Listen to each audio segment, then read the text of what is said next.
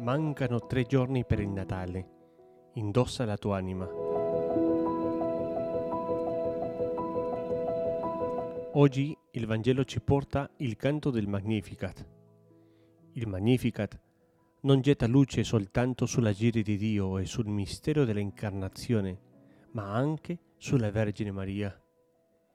Il modo più sicuro di conoscere una persona nell'intimo è di conoscere la sua preghiera perché le creature non sono mai così vere e così se stesse come quando entrano nella propria stanza, chiudono la porta e pregano il Padre nel segreto. Afferma Padre Cantalamessa che quando parliamo con gli uomini o in presenza degli uomini non siamo sempre condizionati.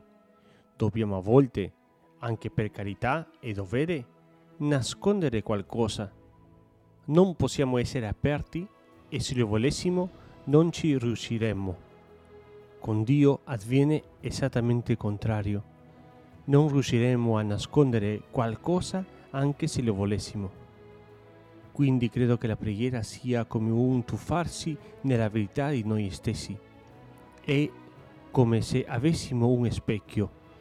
Allo stesso tempo, però, questa azione non è egocentrica né solitaria, perché c'è un tu trascendente a cui ci rivolgiamo.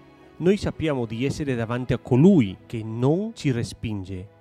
Noi sappiamo che siamo alla presenza di colui che non prova per noi ribrezzo o disgusto per la nostra povertà.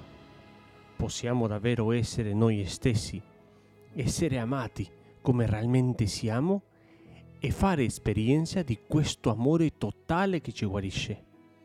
Ti invito oggi a cantare con la Madonna il tuo Magnificat e nella sua compagnia meditare qualche mistero del rosario.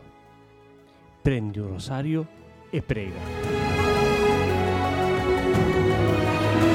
Grazie per averci ascoltato. Condividi questo podcast con i tuoi amici e familiari. Seguici e contattaci su Instagram alla pagina Radiografiagram. Ciao e a domani.